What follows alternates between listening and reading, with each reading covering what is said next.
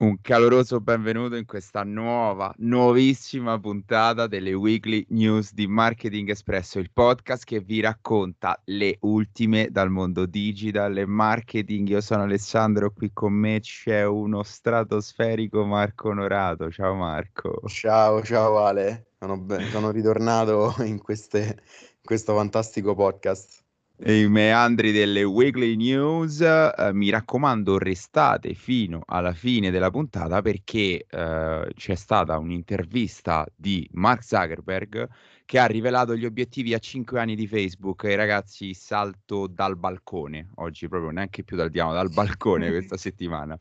Comunque partiamo con la prima notizia della settimana che in realtà è un doppio aggiornamento di Instagram. Perché? Uh, praticamente in, negli ultimi giorni ha annunciato che sta uh, aggiornando la piattaforma affinché ci sia la possibilità di tradurre automaticamente l'audio delle stories e seconda notizia darà la possibilità agli utenti di limitare il quantitativo di contenuti sensibili visibili nella sezione esplora. Allora andiamo a parlare delle due notizie una per volta.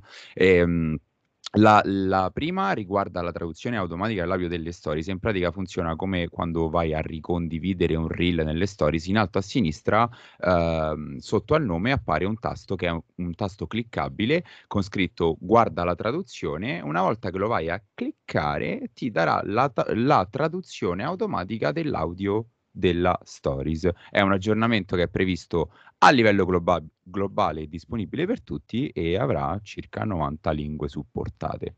Mi sembra interessante. Sì, sì, sì, sicuramente un bel aggiornamento. Più che altro è un qualcosa di estremamente utile per chi ha un pubblico che è internazionale, no?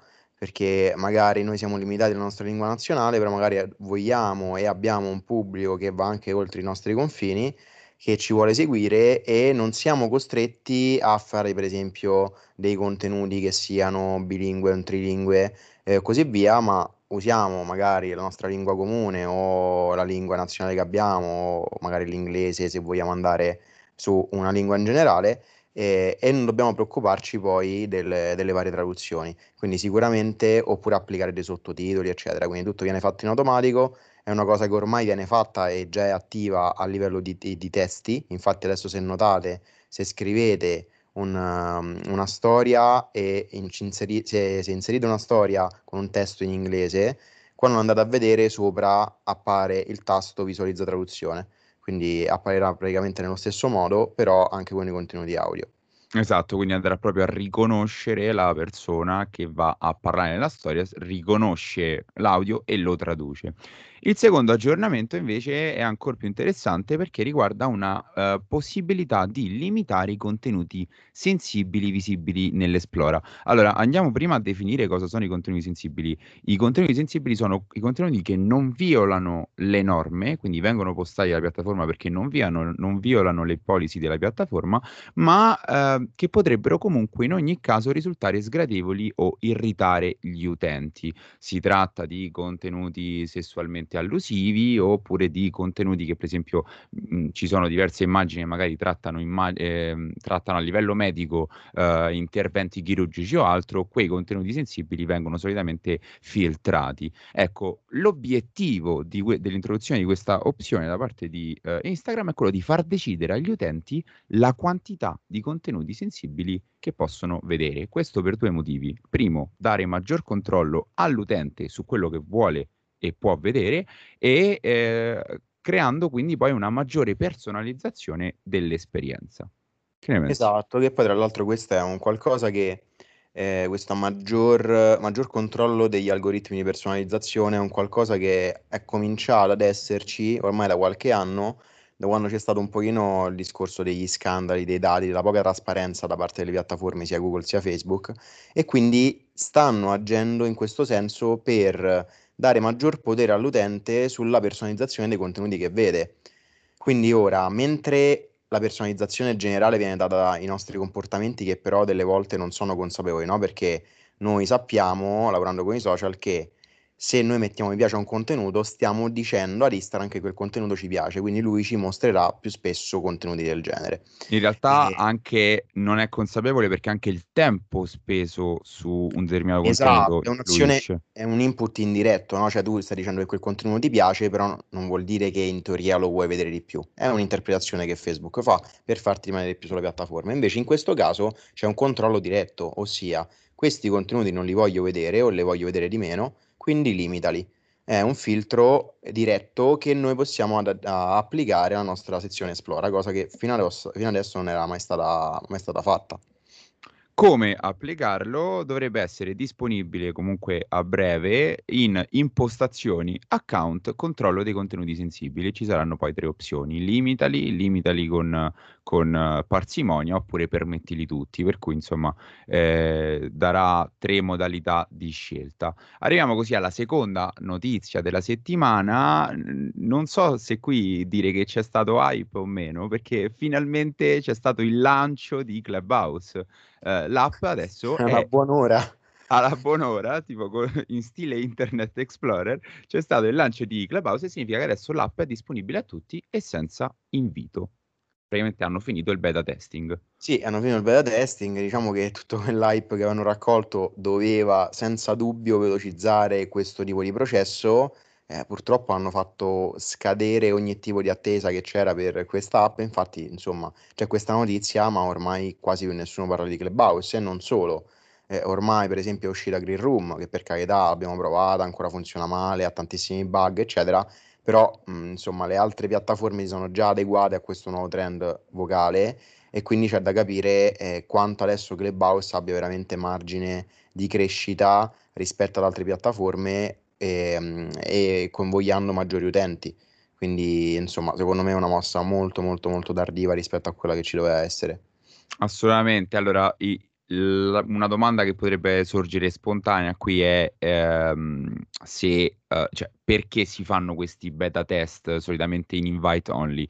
Solitamente si fanno per validare il prodotto e controllare il flusso di utenti per cercare di evitare un overload di traffico, quindi per cercare di evitare crash improvvisi dell'applicazione. Il punto è che qui Clubhouse ci ha messo veramente tanto per uscire da questa fase e eh, la cosa che mi viene da dire è che praticamente secondo me Clubhouse ha semplicemente portato una buona idea nel mercato e poi tutti i player che avevano le risorse fisiche, economiche, di tecnologia e di expertise hanno preso spunto e hanno elaborato la, la loro versione in maniera molto più rapida. Che ne pensi? Sì, esatto, però diciamo che eh, se avessero avuto un tempismo diverso avrebbero potuto trarre maggior vantaggio dall'hype che si era creato dall'innovazione mentre cioè, il discorso è che un'innovazione ha una curva, eh, se sfrutti il tempismo riesci ad avere dei risultati, se non lo sfrutti o vieni sorpassato o comunque entri poi in un'altra fase in modo in ritardo e quindi non riesci poi a raggiungere quei risultati che invece vuoi raggiungere precedentemente. Esatto, uh, saltiamo così alla terza notizia su una piattaforma rossa, meglio nota come YouTube, che ha, eh, ha iniziato i test per uno strumento che permetterà la donazione ai creator. Questo strumento si chiama Super Grazie un, io farei uno shout out alla nostra sbranding, super fantastico, un super grazie, che eh, in pratica è molto simile a ciò che attualmente c'è eh, e si chiama Super Chat, ma con una leggera, seppur non troppo sottile differenza. Allora andiamo con ordine. La Super Chat è, a, attualmente è un tool per donare a creator durante le live. Come risultato, le persone che donano determinati quantitativi di dollari hanno il commento in evidenza nella chat eh, durante la live.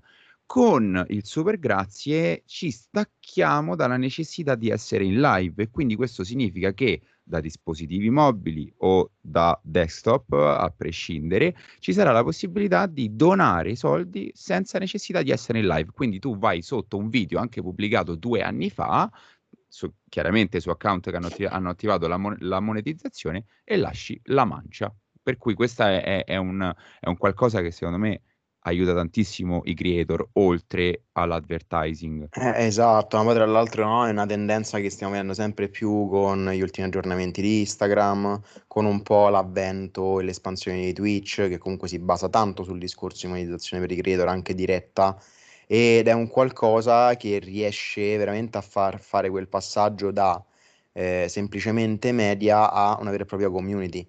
Cioè non stai più là a vedere quante views hai, cioè su YouTube in realtà sì perché poi hai monetizzazione anche comunque dal numero di views che comunque fai, però eh, c'è da capire poi bene una volta che viene implementato quanto magari a livello di canali sarà differente l'apporto monetario dato dalle views, quindi da comunque le ads vengono fatte vedere e quindi vengono pagate a, ai creator, e invece proprio super grazie, perché magari eh, ci sono dei canali che hanno tantissime views, ma una community poco fidelizzata che avranno un introito maggiore dalle sponsorizzazioni e invece altri canali magari più piccoli con meno views che però avranno un introito anche maggiore rispetto agli altri perché hanno una community fidelizzata che magari a ogni video gli dà eh, un sacco di euro insomma in donazione. Es- esatto, e qui io voglio lanciarti una riflessione. Questa funzione sarà chiaramente volta a lavorare per fidelizzare la community e quindi io qua ti chiedo, Partendo dal famoso content is king, siamo entrati nel periodo in cui anche la community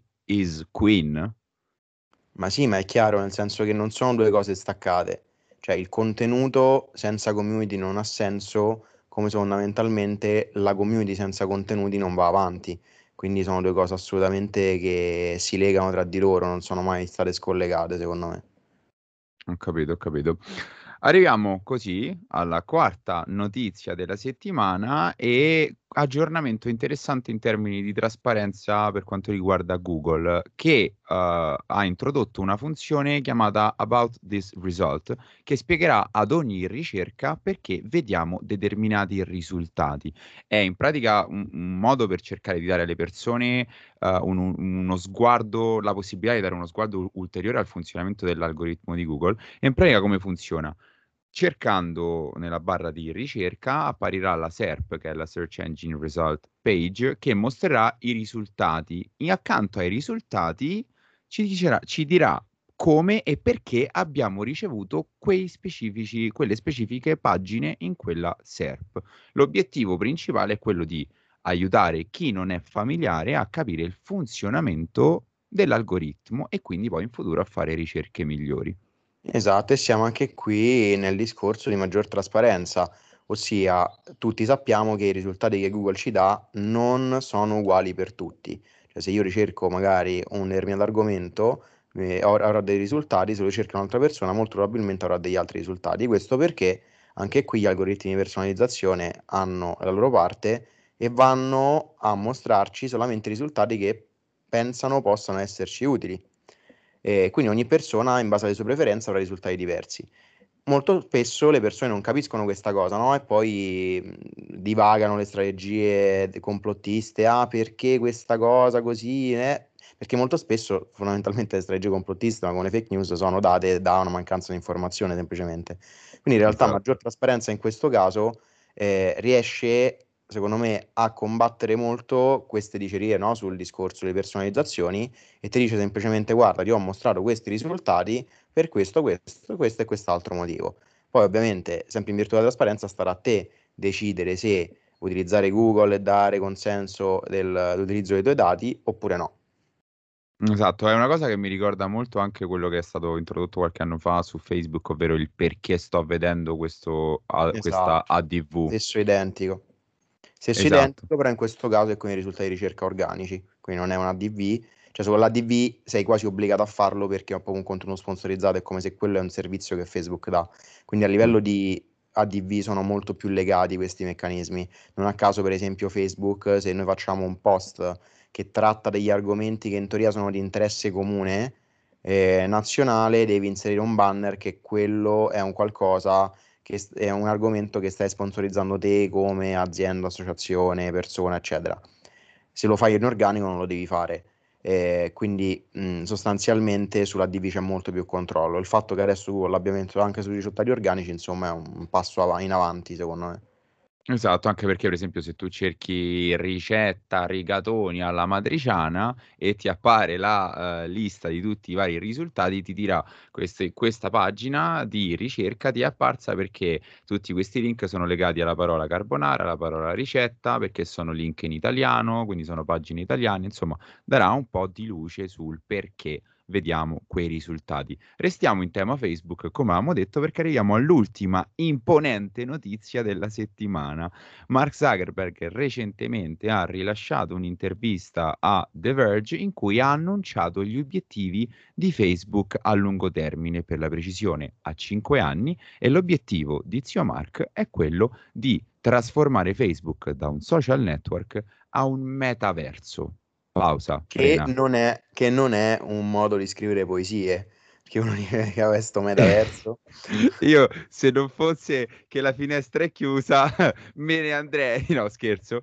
Eh, però sì, il metaverso in realtà andiamo un attimo a fare chiarezza. Detto in parole molto povere, possiamo dire che il metaverso è dove realtà fisica, realtà virtuale, realtà aumentata convergono insieme. Andiamo a fare ancora a livello etimologico, no? È l'unione fra la parola metafisica e universo.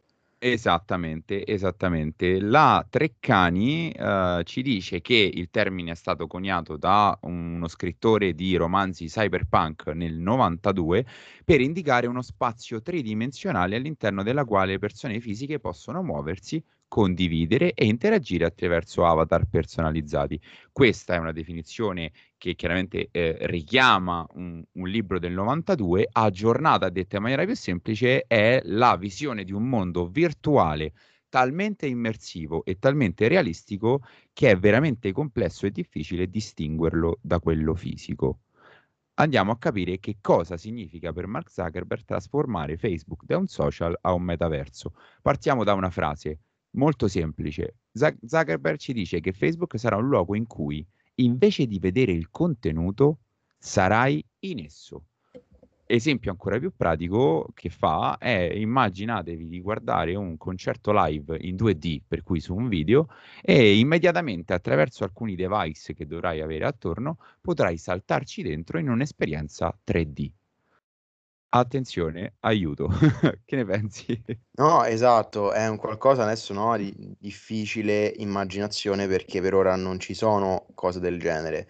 Però se uniamo un po' i puntini di quello che sta facendo Facebook anche a livello di acquisizioni, di quale azienda è andata a comprare sui progetti su cui state lavorando, è un qualcosa che, ehm, era già delineato secondo me.